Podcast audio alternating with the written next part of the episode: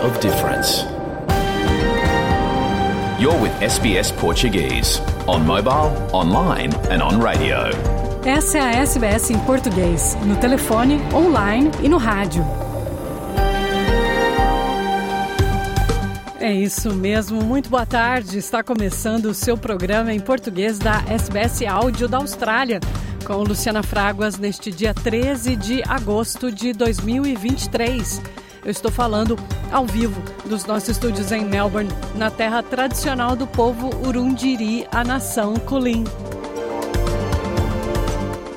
No programa de hoje conversamos com Paulo Vivan, roteirista premiado, ganhador de Emmy e produtor de algum programa que você já deve ter assistido aqui na TV australiana. Vivan conversou com o nosso Fernando Vives, colega aqui da SBS em português. De Lisboa, Francisco Sena Santos fala dos incêndios em Portugal.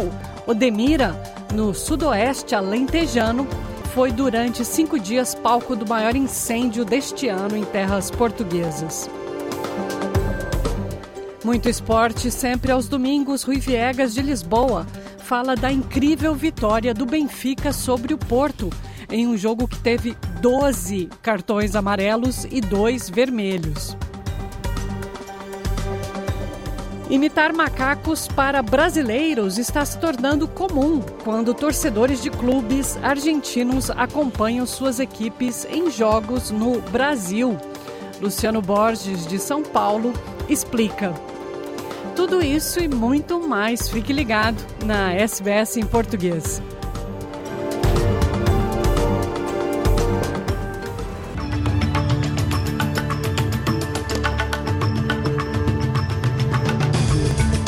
E vamos agora às notícias da Austrália e do mundo da SBS Áudio para este domingo 13 de agosto de 2023.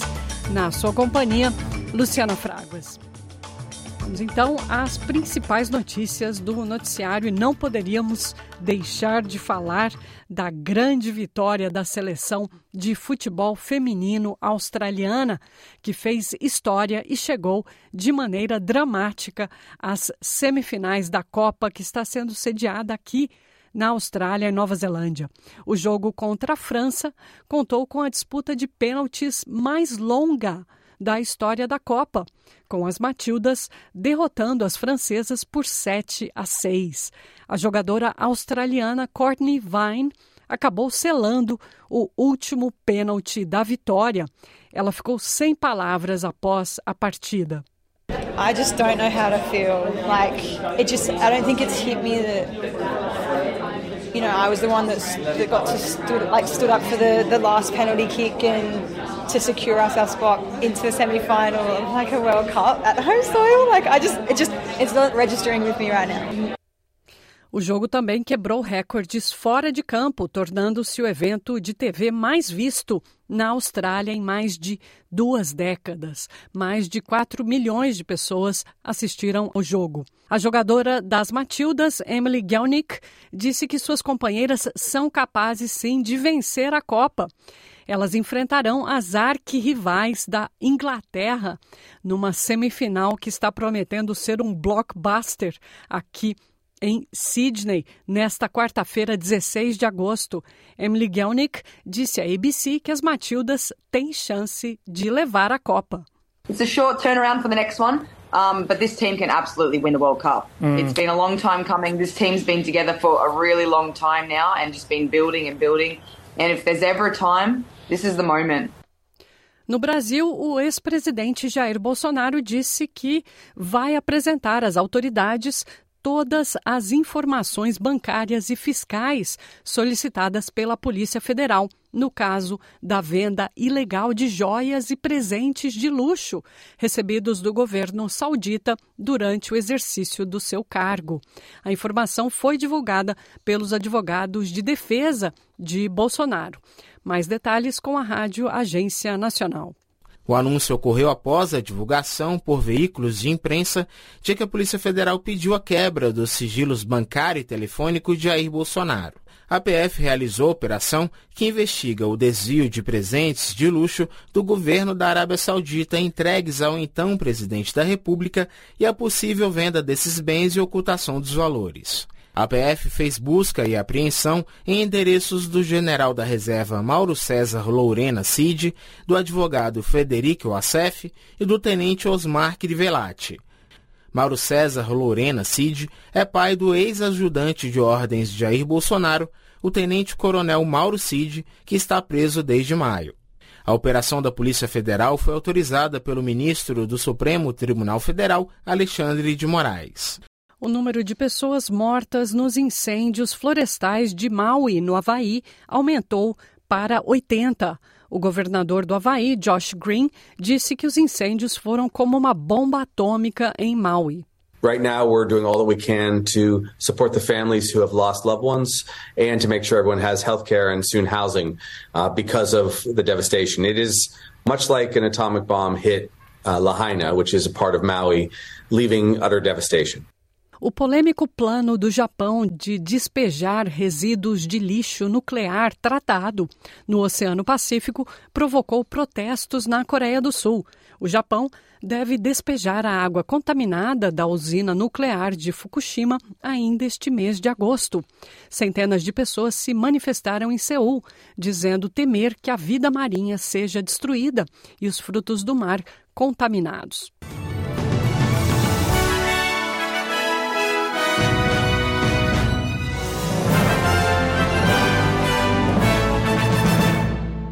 Bom, e como eu falei no início do programa, a gente apresenta agora uma reportagem especial com o Paulo Vivan, roteirista premiado, ganhador de Emmy e produtor de algum programa que você já deve ter assistido aqui na TV australiana.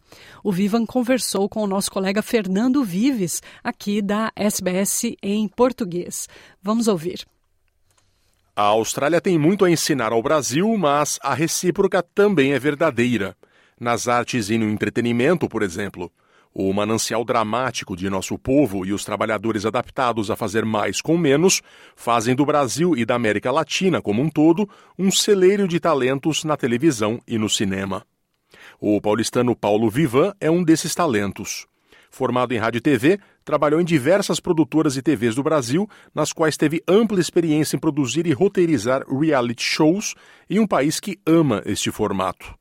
Hoje, é um dos principais nomes do audiovisual australiano e talvez você já tenha assistido a alguma temporada de programa que tem os dedos dele. Entre estes, Lost for Words, disponível na SBS On Demand, Masterchef, Inside Sydney Airport e o Old People's Home for Four-Year-Olds. Este último, intitulado Um Experimento Social que reúne idosos de um asilo a um grupo de crianças de 4 anos, que culmina em experiências transformadoras a todos os envolvidos, simplesmente ganhou um Emmy Award, a mais prestigiada premiação para profissionais da televisão do planeta, em 2020. Nesta conversa com a SBS em português, Paulo Vivan fala de sua trajetória profissional que teve início no Brasil, foi aprimorada na Malásia e Singapura e que agora prossegue na Austrália. Conta também sobre o que lhe cativa na produção de trabalho audiovisual, cita as diferenças desta área nos países e afirma que a bagagem emocional que traz do Brasil é fundamental para ser um bom profissional na Austrália. SBS. O SBS. SBS. SBS. SBS Radio. Antes de migrar, Paulo Vivan trabalhou no Brasil para o SBT, Band e Globo, entre outros, em temporadas de programas famosos como Troca de Família, Mulheres Ricas, Brazil Next Top Model e o The Ultimate Fighter. Este último, da Floresta Produções transmitido pela Globo, foi a primeira versão produzida fora dos Estados Unidos do programa. Foi tão bem sucedida que garantiu a Paulo status para ser consultor da versão australiana. Foi seu primeiro contato com a Austrália. Na sequência, ele acabou indo parar na Malásia. Paulo conta. Eu estive aqui em Sydney por por algumas semanas e depois fui para Melbourne, onde a pós-produção foi feita para o programa. E lá em Melbourne eu tive muito contato com a produtora que estava fazendo o programa. E depois de alguns meses eles me convidaram para me juntar à, a companhia, mas dessa vez na Malásia. Então a mesma produtora que estava fazendo o The Ultimate Fighter começou a fazer um outro programa lá que eu já tinha feito no Brasil, era o Top Model, e então eles me convidaram para ir para lá para cuidar da pós-produção do programa. Abracei a oportunidade, né, de mudar para a Ásia e viver num mundo completamente diferente. Antes da Austrália pintar em definitivo em sua vida, ele viveu em Singapura trabalhando para produções asiáticas. Lá conheceu a esposa e ambos resolveram constituir família em Down Under, onde chegaram em 2017. Tive que provar para as pessoas aqui de uma maneira diferente quem eu era, qual o trabalho que eu fazia e criativamente como poderia contribuir para a programação australiana e da maneira deles fazerem televisão. Não só é diferente do Brasil, mas como é muito diferente da Ásia também. Aprendi a fazer televisão no, no Brasil, aprendi a fazer televisão de novo na Ásia e aprendi a fazer televisão mais uma vez aqui na Austrália. E aquela coisa, né? Você pega o melhor de cada país, junto num pacote e bola para frente. Paulo Vivan cresceu rapidamente no audiovisual australiano e participou de um projeto muito especial chamado Old People's Home for Four-Year-Olds. Mas quando eu vim aqui para a Austrália, eu comecei a me focar mais na pós-produção, que foi a maneira mais fácil que eu achei de, de entrar no mercado de cabeça aqui. Então comecei a trabalhar na pós-produção de programas grandes como Masterchef, House Rules, The Block, e daí fui entrando mais no mundo do documentário Comecei com o programa Ambulance para o Channel 10 e depois acabei me envolvendo no Old People's Home for Four-Year-Olds, que era um formato britânico que foi feito aqui pela Endemol Shine. Então eu me envolvi nesse projeto logo no começo, né? Então era um projeto muito pequeno, na verdade, pra, pra, comparado com os outros programas. E foi um programa difícil de fazer, porque juntar os pequenos de 4 anos de idade com com os velhinhos uh, não é uma coisa fácil. Uh, cada um tem as suas dificuldades. Old People's Home for Four-Year-Olds é um raro caso de reality show que dá voz a idosos e cuja sensibilidade o fez ser vencedor do Emmy Internacional. Em uma das temporadas, as crianças foram substituídas por adolescentes, que garantiu à produção da Endemol Shine para a ABC, cuja equipe Paulo Viva fez parte, o prêmio da ACTA, Australian Academy of Cinema and Television Arts, o maior do audiovisual australiano. É uma, é uma ideia maravilhosa, né? Acho que todo mundo que tem um vovô ou tem um filhinho uh, acha que essa ideia de juntar os velhinhos e as crianças é uma coisa que parece óbvia, né? Eu cresci junto com a minha avó, com a minha bisavó, todo mundo dentro de uma casa, então quando eu vim aqui e eles falaram dessa ideia desse programa, eu falei, claro, isso faz todo sentido. Foi um programa de muito sucesso, né? Todo mundo aqui gostou, obviamente. O programa foi ao ar em 2019 e em 2020 o programa foi indicado ao Emmy Internacional, né, de melhor série documental. Felizmente nós ganhamos o Emmy e foi uma coisa incrível. Todo mundo estava extremamente orgulhoso do trabalho que a gente fez. Uh, esse programa também ganhou ACTA aqui na Austrália. Aliás, todas as três temporadas que trabalhei, o programa levou ACTA. E nessa, nessa última temporada, que foi Old People's Home for Teenagers, foi quando eu pude estar lá também na premiação e foi, foi muito legal. É um trabalho que realmente faz diferença. Então, toda vez que a gente lê um artigo ou, ou alguma coisa do tipo que, que fala que não é só um programa de televisão, que ele está tá, tá ganhando asas para ser um, um, programa verdadeiro em casas de repouso, é, é uma coisa muito gratificante. Paulo ressalta, contudo, que, apesar de poucas pessoas irem lá receber o prêmio, o mérito é coletivo. E quando a gente fala de prêmio, ah, fulano ganhou um prêmio, é muito fácil falar que o prêmio é meu, ou o prêmio é seu, ou o prêmio é de outra pessoa, mas tem um exército de pessoas que estão trabalhando junto com, com você o tempo todo para fazer esse programa. Eu, eu nunca gosto de falar, eu ganhei esse prêmio. Não, o programa ganhou um prêmio, porque o programa é um esforço coletivo de muitas pessoas. Infelizmente, uma premiação não pode ter uma centena de nomes associados ao prêmio mas eu acho que é muito importante dizer que o prêmio é do programa, o prêmio não é da pessoa. A TV da Austrália é muito diferente da brasileira. Pedi ao Paulo que falasse um pouco sobre as diferenças. Como acontece muito, as coisas parecem mais organizadas por aqui. Porém, Acostumado com os improvisos da vida, o brasileiro sabe se virar como ninguém. E isso é uma vantagem competitiva. Acho que a maior diferença entre fazer televisão no Brasil e na Austrália é o orçamento dos programas. Os programas aqui têm um orçamento muito maior do que no Brasil, se a gente colocar lado a lado. Isso significa que a gente tem muito mais tempo para fazer os programas. No Brasil é assim, vai, vai, vai, vai. No Brasil é muito corrido. Aqui, no mínimo, você vai ter o dobro do tempo para realizar o mesmo programa. Às vezes o triplo. Então, o cuidado que você tem nas produções aqui é muito maior. Você pode trabalhar mais no detalhe das coisas. Então, você acaba com um produto que é muito mais refinado. Não dizendo que no Brasil a gente não consegue fazer coisas incríveis, consegue muito bem. E acho que é isso que eu aprendi no Brasil e eu trouxe para cá e me dei bem, porque aquela pressão que você tem no Brasil para fazer as coisas rápidas, você aprende a ser muito eficiente. Então, quando eu vim para a Austrália, eu percebi que eu podia fazer as coisas muito mais rápidas que, que as outras pessoas. E isso foi uma coisa que eu usei para minha vantagem. Paulo Viva acredita parte do sucesso de sua carreira recente a bagagem emocional que traz do Brasil, que surpreende positivamente o público da Austrália.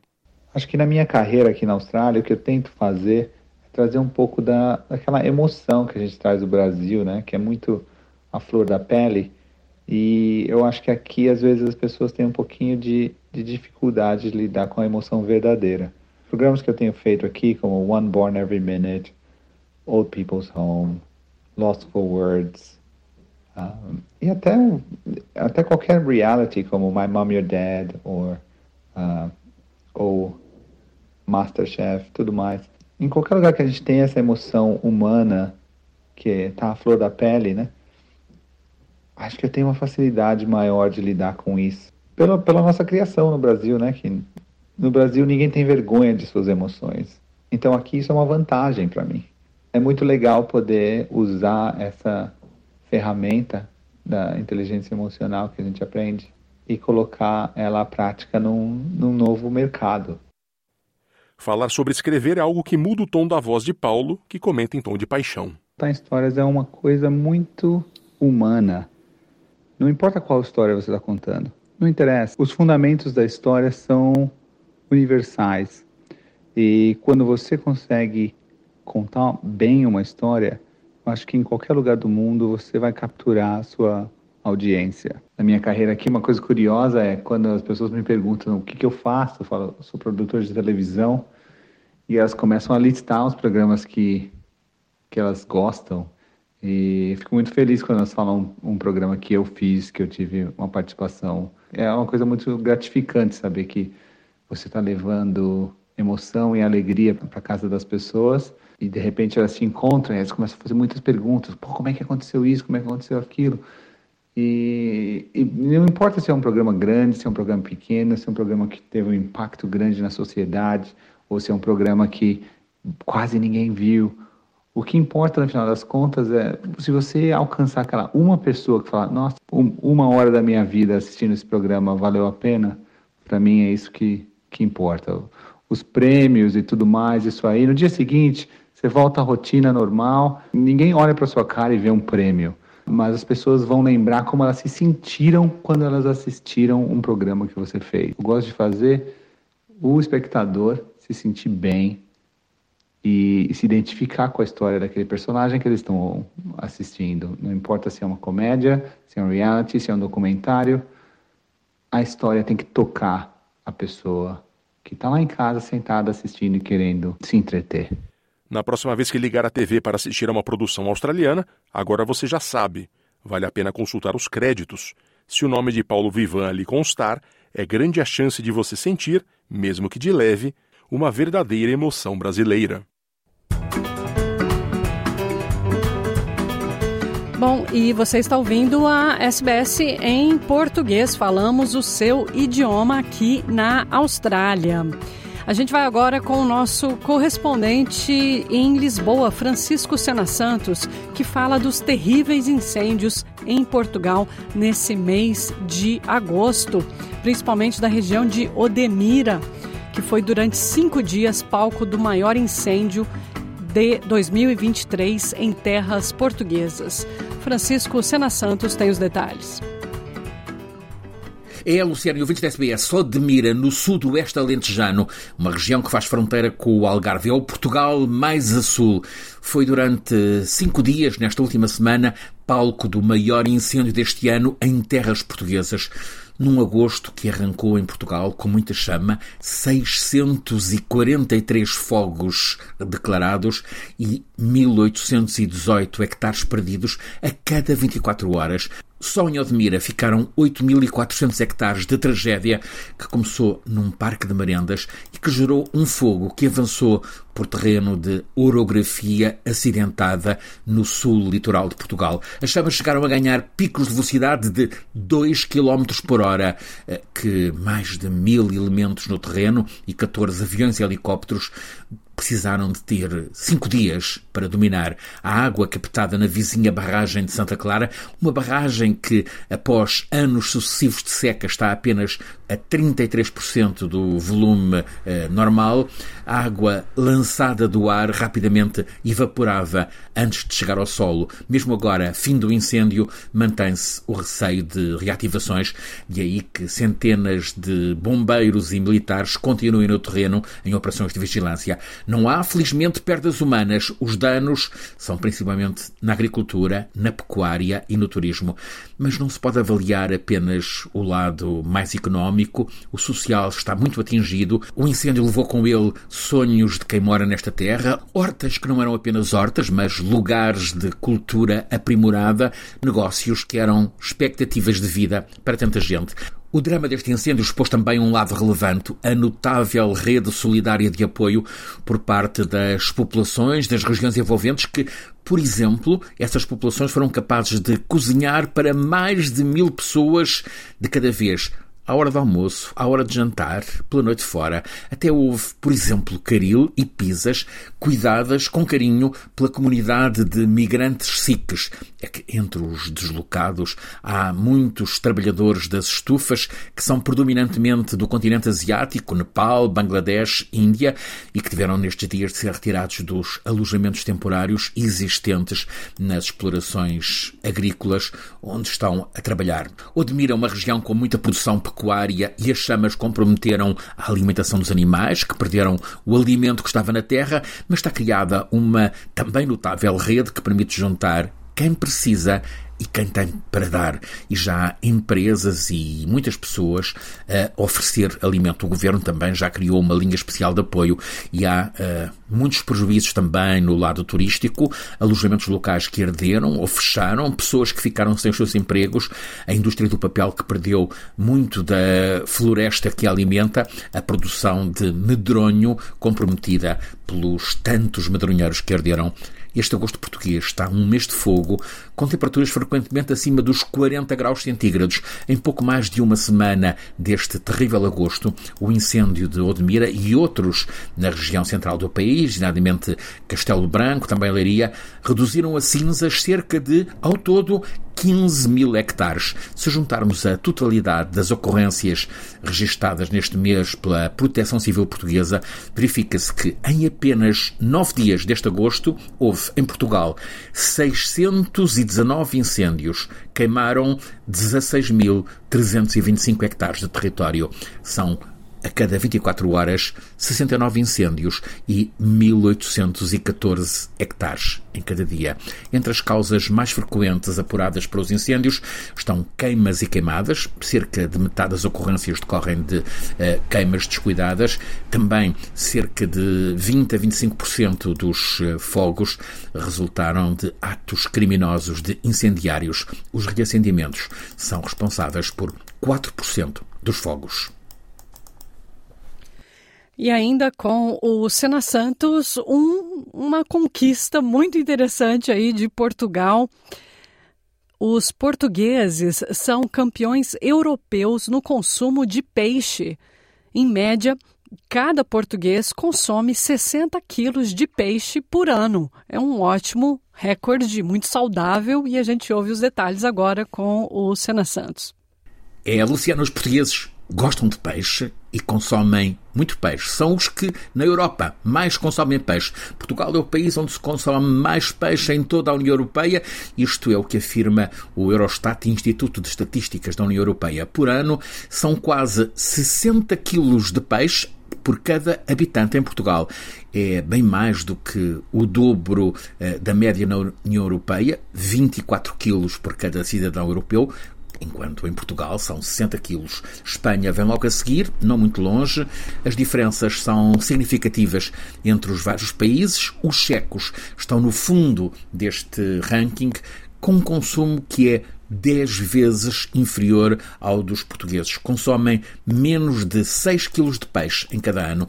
A sardinha é claramente o peixe mais capturado em Portugal, seguido pela cavala, também pelo uh, carapau. Depois douradas, pescadas, peixe-espada. Em qualquer do, dos casos, as quantidades desceram neste último ano, segundo dados do Instituto Português de Estatística.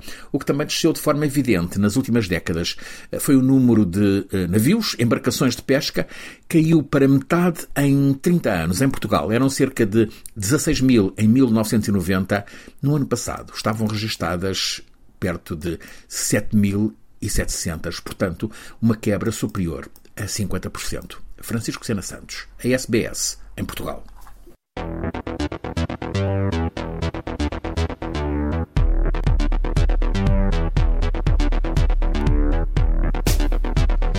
Bom, e domingo é sempre dia de muito esporte aqui na SBS em português. A gente começa a nossa rodada esportiva com Rui Viegas, de Lisboa, que fala da incrível vitória do Benfica sobre o Porto em um jogo que teve 12 cartões amarelos, isso mesmo, você ouviu?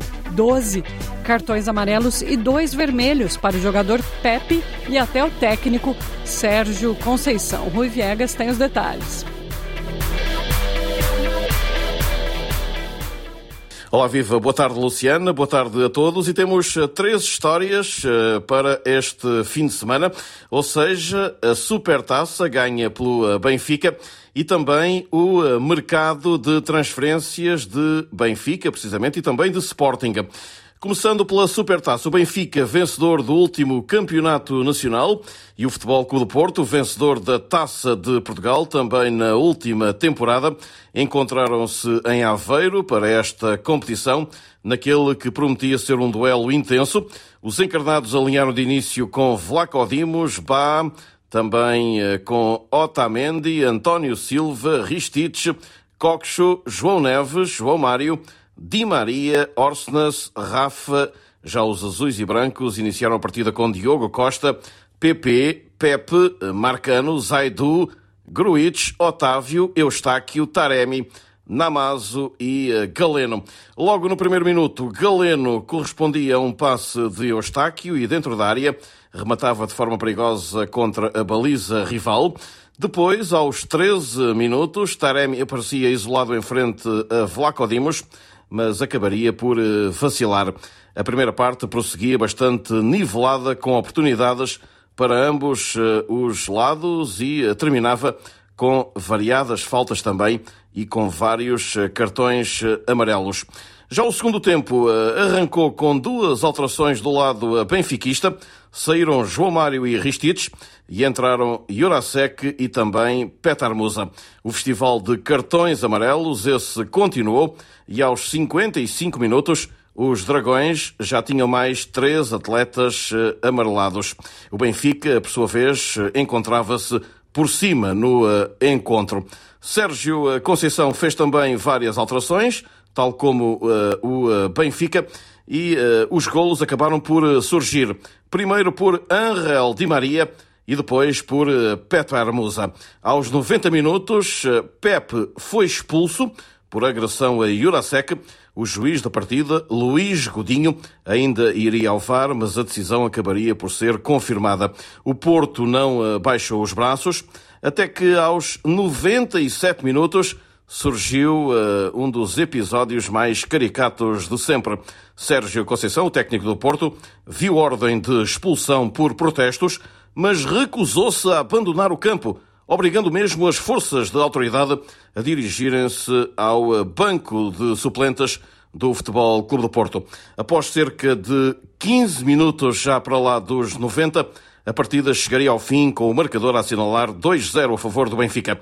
A festa foi então vermelha e branca, naquela que foi também a nona conquista da Supertaça por parte do emblema do Estádio da Luz.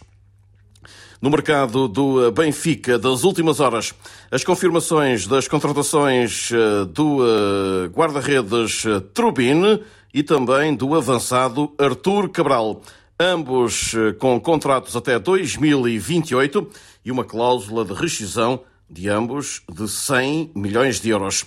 De saída do Benfica estava, entretanto, Gonçalo Ramos, já confirmado no eh, Paris Saint-Germain. No que diz respeito ao Sporting, o Everton anunciou a contratação de Youssef Chermiti aos Leões de Lisboa por valores não divulgados pelo emblema inglês. No entanto, segundo a imprensa internacional, o ponta de lança português de 19 anos rende 15 milhões de euros no imediato, mais 5 milhões possíveis em objetivos. O Sporting fica com 20% de uma futura venda. O Everton informa que Chermiti assinou contrato para as próximas quatro temporadas, ou seja, até 2027, e vai usar o número 27 na camisola. Com a chegada de Chermiti, internacional sub-19 por Portugal, aumenta para 21 o número de jogadores portugueses na Premier League.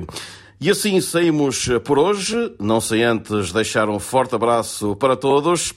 Para a SBS Áudio, Rui Viegas.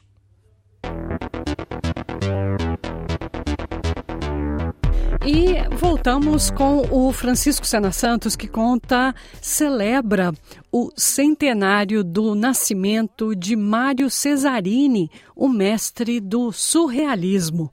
Vamos ouvir essa história com o nosso correspondente em Lisboa, Francisco Sena Santos. É, Luciano e ouvintes da SBS, multiplicam-se em Portugal as celebrações do centenário do nascimento de um mestre do surrealismo, Mário Cesarini de Vasconcelos, poeta e artista plástico. Cesarini sentava-se no elétrico em um qualquer percurso de Lisboa, por exemplo, aquele que vai da graça aos prazeres, passando pela Baixa e pelo Chiado. Cesarini punha a folha de papel sobre os joelhos e deixava que o lápis desenhasse ao ritmo dos solavancos pelos carris de Lisboa. Chamou-lhes sismografias. Cesarini não se revia nas disciplinas tradicionais das artes plásticas, como a pintura ou a escultura. A pintura de Cesarini regeu-se pela constante invenção de métodos, de formas, de técnicas. Ele afirmou mesmo sobre, sobre ele próprio, eh, pouco tempo antes de morrer, que era ele, Cesarini, o único capitão da sua própria alma. Comecei por focar Cesarini, artista plástico, mas ele também é o extraordinário poeta de, por exemplo, o Manual de Prestidigitação, publicado em 1956, e da Pena Capital, no ano seguinte, 57. Cesarini é um dos grandes poetas da língua portuguesa, mas o seu trajeto como poeta é também peculiar, já que o período criativo de Cesarini resume-se a uma escassa década e atingiu o seu apogeu absoluto, de facto, o apogeu da poesia portuguesa daquele tempo, nos livros que publicou na segunda metade dos anos 50, sobretudo aquele já referido Manual de Prestidigitação, de 56, A Pena Capital, em 57, e também a Nobilíssima Visão, de 59. O espírito de vanguarda impregna tudo aquilo em que Cesarini mexeu e criou.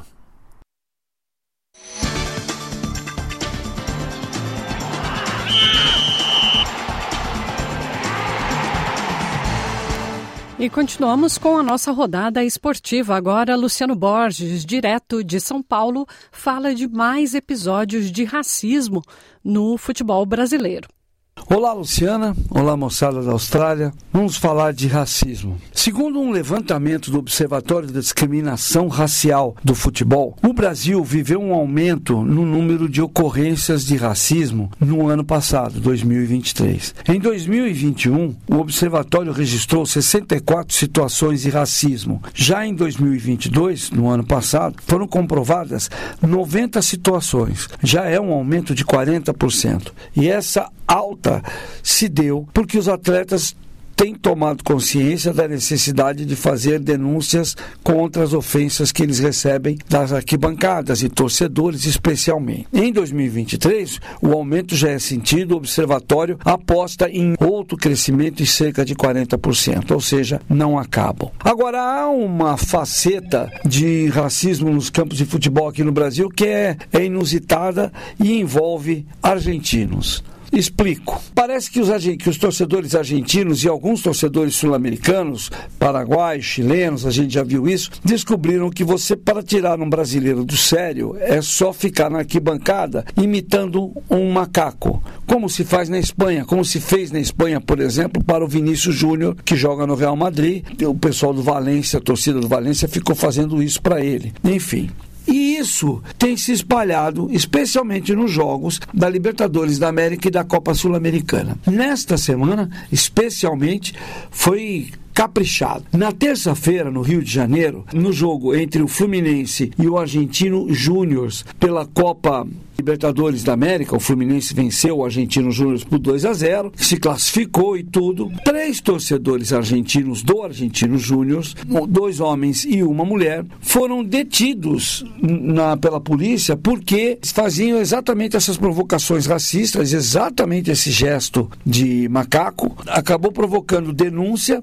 Torcedores gravaram vídeos e eles foram então detidos, levados para uma delegacia dentro do estádio do Maracanã e um juiz que é de, de causas criminais que se instala no estádio determinou que os três foram indiciados por crime de racismo, que no Brasil é um crime inafiançável, não dá para pagar fiança para sair. Eles estão em liberdade, mas não podem deixar o território brasileiro. Vão ser obrigados a ficar lá no Rio de Janeiro com a ajuda da, da embaixada, do consulado da Argentina, que a, consuleza, inclusive, esteve na hora do indiciamento aí já fora do Maracanã, numa delegacia, e lá estão eles. E, curioso, um dos dois homens é um torcedor que já foi encarcerado na Argentina por associação ao tráfico de drogas. Ele já foi, inclusive, ele é famoso, tem um apelido de Pantera, porque ele organizou um, uma rebelião violenta, inclusive num presídio lá na Argentina. É esse cara que está aqui no Brasil. Muito bem. Nessa quinta-feira, pela Copa Sul-Americana, jogaram São Paulo e São Lourenço, o time do Papa, né? Do Papa Francisco.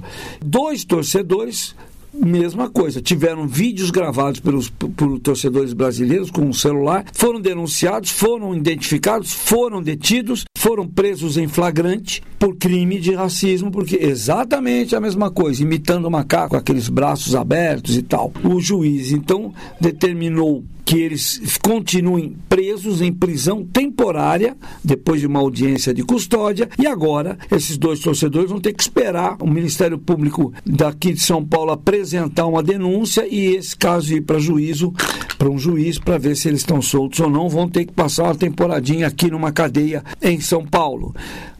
De novo, consulado, aí sim o consulado da Argentina em São Paulo já mandou funcionários para o estádio, inclusive já tinha antes do jogo. Um funcionário ainda tentou fazer com que uma testemunha, um brasileiro que gravou, torcedor que estava num camarote da direção do São Lourenço, fazendo esses gestos de macaco, ele tentou convencer essa testemunha a retirar, a mudar o, o, te, o testemunho que ele tinha dado. Ficou impressionando, precisou um policial falar que não, que te retirá-lo do local e tudo. É isso. O que está acontecendo a gente não sabe, mas que não param os casos de torcedores provocando jogadores brasileiros e provocando agora outros que são os torcedores brasileiros com esse gesto de macaco, com esses atos de racismo. É lamentável. É lamentável ainda mais porque, vamos lá, nas quartas de final da Libertadores da América, o principal torneio é a, é a, Liga dos Campeões da Europa, disputada aqui na, na, América do Sul. Nós temos três times brasileiros classificados: o Fluminense, o Internacional de Porto Alegre e o Palmeiras. Além deles, vão jogar dois argentinos, o Boca Juniors e o Racing, um time da Bolívia, que é o Bolívar, um da Colômbia, o Deportivo Pereira, e um time paraguaio, que é o Olímpia. Esses jogos vão, começar, vão ser disputados 23 e 30 deste mês de agosto. Tem um tempo agora para o pessoal ficar com outros torneios aqui dentro do, do, do Brasil, mas já vão ficar espertos. Quais são os confrontos que vão fechar as quartas de final. Boca Juniors versus Racing, Deportivo Pereira versus Palmeiras, Bolívar da Bolívia contra o Internacional de Porto Alegre e o Fluminense vai enfrentar o Olímpia. No primeiro confronto, o Boca Juniors vai até o Uruguai enfrentar o Racing. Aliás, vai até o campo do Racing na Argentina, depois o jogo vem para La Bombonera. O Palmeiras vai ter que vai até a Colômbia para enfrentar o Deportivo Pereira, depois decide em São Paulo, aqui no Brasil. O Internacional vai jogar o primeiro jogo dele em casa, mas depois vai ter que ir para a Bolívia na altitude de La Paz, que é bem difícil de correr. Todo mundo está perdendo para o time do Bolívar lá. E o Fluminense vai fazer o seu primeiro jogo contra o Olímpia em Assunção, no Paraguai, e depois volta e faz o segundo jogo no Rio de Janeiro. Desses oito times, olha só, o Boca Júnior é o time desses oito que estão aí. É o que mais conquistou, que mais chegou às quartas de final da Libertadores. É o Boca Juniors. O Palme teve, já esteve nas quartas de final da Libertadores 16 vezes. O Palmeiras vem em segundo com 12 vezes. O Olímpia do Paraguai, 11 vezes. O Internacional de Porto Alegre, 7 vezes. Daí temos o Bolívar com 6 participações. O Racing com 4. O Fluminense tem 5 cinco participações e o Deportivo Pereira tem apenas uma participação, é a primeira vez que chega nas quartas de final. O time que mais chegou entre 1960 e 2023 foi o River Plate da Argentina, que é eliminado dessa vez pelo Internacional de Porto Alegre. O River Plate já tem 17 participações em quartas de final. Chegar às quartas de final significa receber 1 milhão e 700 mil dólares de premiação só para participar dessa fase. Melhor que isso, chegar à semifinal, faturar 2 milhões e 300 e depois brigar pelo título. Se for campeão, o prêmio que a Comebol, a Confederação Sul-Americana, dá para o campeão da Libertadores é de 18 milhões.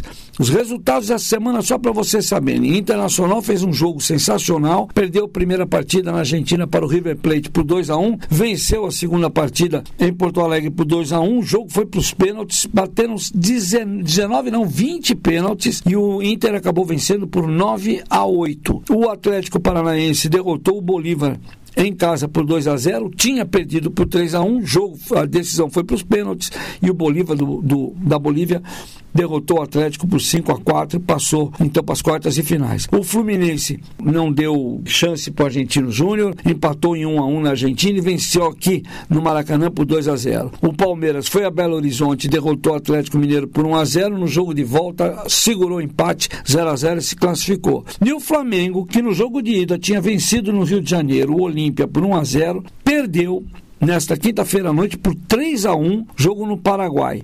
O resultado disso, nessa sexta-feira, a polícia teve que montar um esquema de policiamento forte no Ninho do Urubu. O Ninho do Urubu é o centro de treinamento Flamengo no Rio de Janeiro e precisou montar todo um esquema porque já na chegada no aeroporto de madrugada tinha vários torcedores ofendendo os jogadores e a coisa está muito nervosa. O Flamengo que ainda tem um torneio para tentar disputar um título que é a Copa do Brasil, ele é semifinalista, está jogando contra o Grêmio. Primeiro jogo foi 2 a 0 para o Flamengo e aliás no outro jogo da Copa do Brasil, da outra semifinal, nós temos São Paulo e Corinthians no primeiro jogo, o Corinthians venceu, a diferença de um gol. São Paulo tem que reverter jogando em casa. Aí na Copa Sul-Americana, onde o São Paulo também já está classificado, os oito times que foram para as quartas de final, também jogando entre 23 e 30 de agosto, tem cinco brasileiros: o América de Minas, que é o último colocado no Campeonato Brasileiro, o Botafogo, o Corinthians, o Fortaleza do Ceará e o São Paulo. Além disso, temos dois times argentinos, o Defensa e Justiça e o time do Estudiantes de La Plata. E um time do Equador, que é a L. Ah, esse é um recorde que o futebol brasileiro quebrou na Copa Sul-Americana, colocou cinco equipes no, do mesmo país nas quartas de final. Os partidas, as partidas já estão confirmadas. Quais são as partidas das quartas de final? Corinthians vai enfrentar o Estudiantes da Argentina. São Paulo encara a LDU de Quito, Equador. América Mineiro e Fortaleza de Porto de, de, do Ceará vão jogar numa disputa brasileira. E o Botafogo vai tentar sua vaga na semifinal, enfrentando o time argentino do Defensa e Justiça. Esperando, claro, que não tenhamos mais episódios de racismo seria bom, porque está ficando muito chato. Semana que vem volto com mais notícias para vocês de São Paulo. Para a SBS, Luciano Borges.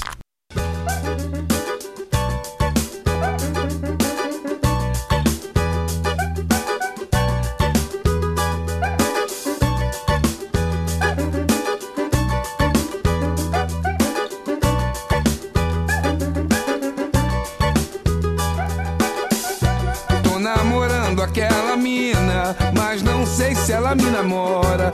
E na maneira do condomínio, lá do bairro onde eu moro.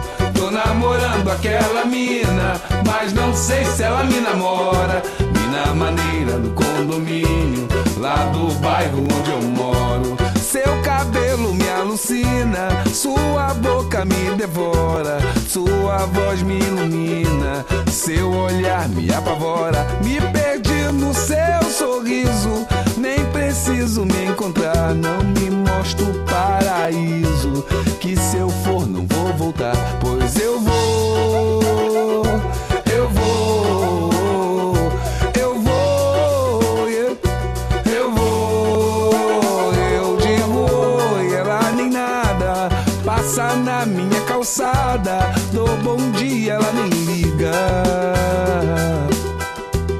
Se ela chega, eu paro tudo. Se ela passa, eu fico todo. E se vem vindo, eu faço figa.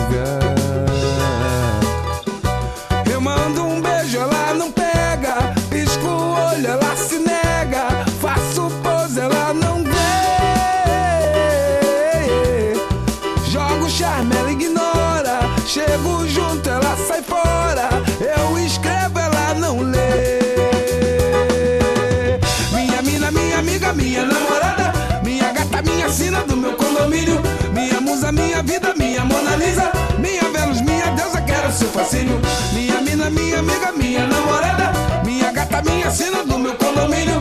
Minha musa, minha vida, minha Mona Lisa. Minha Vênus, minha deusa, quero seu fascínio.